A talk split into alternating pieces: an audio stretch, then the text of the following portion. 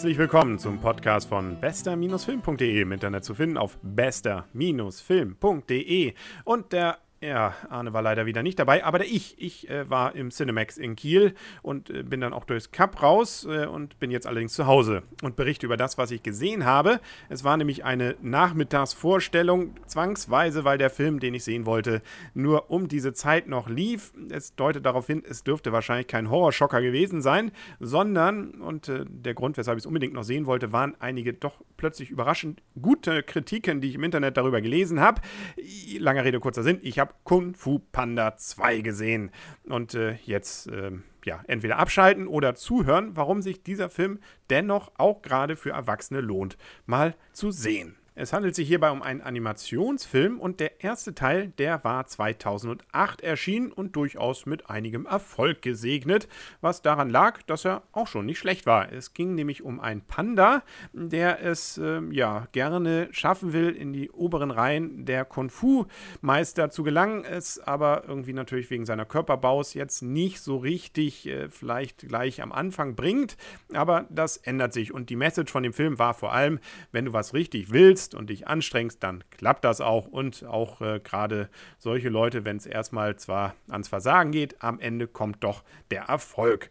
Schön, auch kindgerecht durchaus gemacht und auch durchgängig sehr rassig inszeniert. Das heißt also, mit diesem Selbstfindungstrip konnte dieser Film jetzt nicht mehr punkten, der zweite Teil. Deswegen hat man sich was anderes ausgedacht, nämlich einfach mehr Action. Und wenn man so will, der Grundplot ist dann auch sehr simpel. Es gibt nämlich Böse, es gibt nämlich richtig sehr Böse, die ganz gerne komplett China übernehmen wollen. Und dann gibt es eben auf der anderen Seite unser Kung-Fu-Team, das sich am Ende des ersten Teils gefunden hat, mit zum Beispiel einer Tigerin und ein Vogel ist dabei, eine Schlange oder auch eine Heuschrecke und ein Affe. Und dieses Team also soll nun China retten, weil da ist nämlich auf der anderen Seite ein sehr böser V. Und wie gesagt, der will die Weltherrschaft, also die China-Herrschaft und hat sich dazu jetzt eben nicht den Kung Fu sich bedient, sondern da eben Waffen gebaut. Und das ist natürlich irgendwie nicht sehr schön. Böse, böse, böse, böse.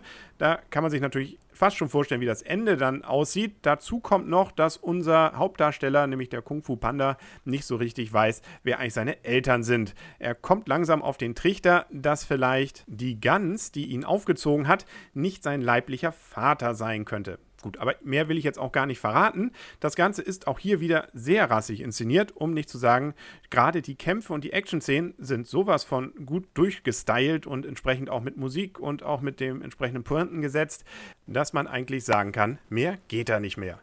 Auch das 3D ist richtig gut gelungen, also diesen Film in 2D zu sehen, wäre schon fast Sünde, weil, also das kann man richtig gut gucken, viel Tiefe, gerade dort, wo Abgründe zu sehen sind, hat man durchaus ein leichtes Magengrummeln, zumindest hatte ich das und auch ansonsten, also das 3D ist wirklich lohnenswert, gibt jetzt nicht viele Pop-Outs, was ja dann immer gerne mal so als Highlight genommen wird, aber es ist schon sehr schön so anzusehen. Also das spielt ganz klar in der ganz oberen Liga mit, so wie es grafisch gestaltet wurde.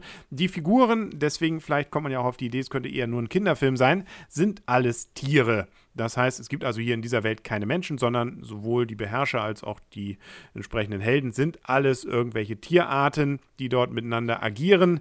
Also damit muss man sich dann eben abfinden. Ansonsten definitiv ein Film, der auch Erwachsenen Spaß macht. Also nicht von dem Panda abschrecken lassen oder auch von dem, wie ich finde, eher abschreckenden Trailer, den es dazu gab, der ziemlich penetrant ständig im Kino lief mit diesem Wettglotzen oder was das war. Auch das deutet ja eher so auf Kinderfilm hin. Natürlich, also man kann auch mit Familien und Kindern rein, aber auch als Erwachsener hat man Spaß, so wie man an Pixar-Filmen Spaß hat, ohne dass dieser Film allerdings jetzt vielleicht die Tiefe eines modernen Pixar-Films erreicht, wenn wir jetzt mal Cars vielleicht aus der Reihe der Pixar-Filme rausnehmen. Das ist dann auch bei mir die einzige nennenswerte Kritik. Die Story ist doch sehr geradlinig, da hatte man, finde ich, im ersten Teil ein bisschen mehr, worauf man sich dann an Wendungen freuen konnte. Das ist doch hier, sehr vorhersehbar und die Synchronisation des Pandas von Hape Kerkeling fand ich auch eher gewöhnungsbedürftig, beziehungsweise das finde ich immer schon schlecht, wenn man den Schauspieler raushört und merkt, das ist eigentlich Hape Kerkeling und er ist, glaube ich, nicht so ein Synchronisator. Das, wie gesagt, also das fand ich eher etwas schade. Da müsste man das Ganze vielleicht nochmal im Englischen sehen. Da sind die Synchronisateure durchaus auch alles allerdings Schauspieler. Fast alles. Jolie ist dabei, Angelina Jolie, Dustin Hoffman, Gary Oldman und.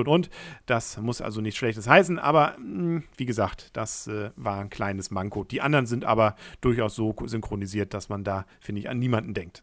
Damit greife ich dann auch ziemlich tief in die Punktekiste und gebe dem Film durchaus 8 von 10 Punkten, weil er mich definitiv nicht gelangweilt hat, sondern von vorn bis hinten Spaß gemacht hat. Es gab viel zu lachen und es gab eben viele, viele tolle Schauwerte. Von mir also noch ein Tipp, dann, wenn er denn noch irgendwo laufen sollte, sollte man ihn unbedingt nochmal gesehen haben.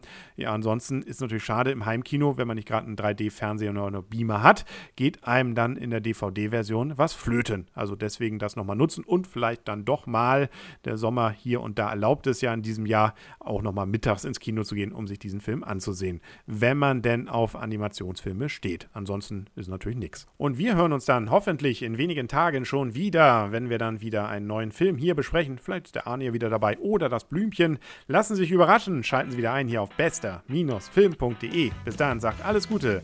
Euer und Ihr Henrik Krasemann. Und tschüss.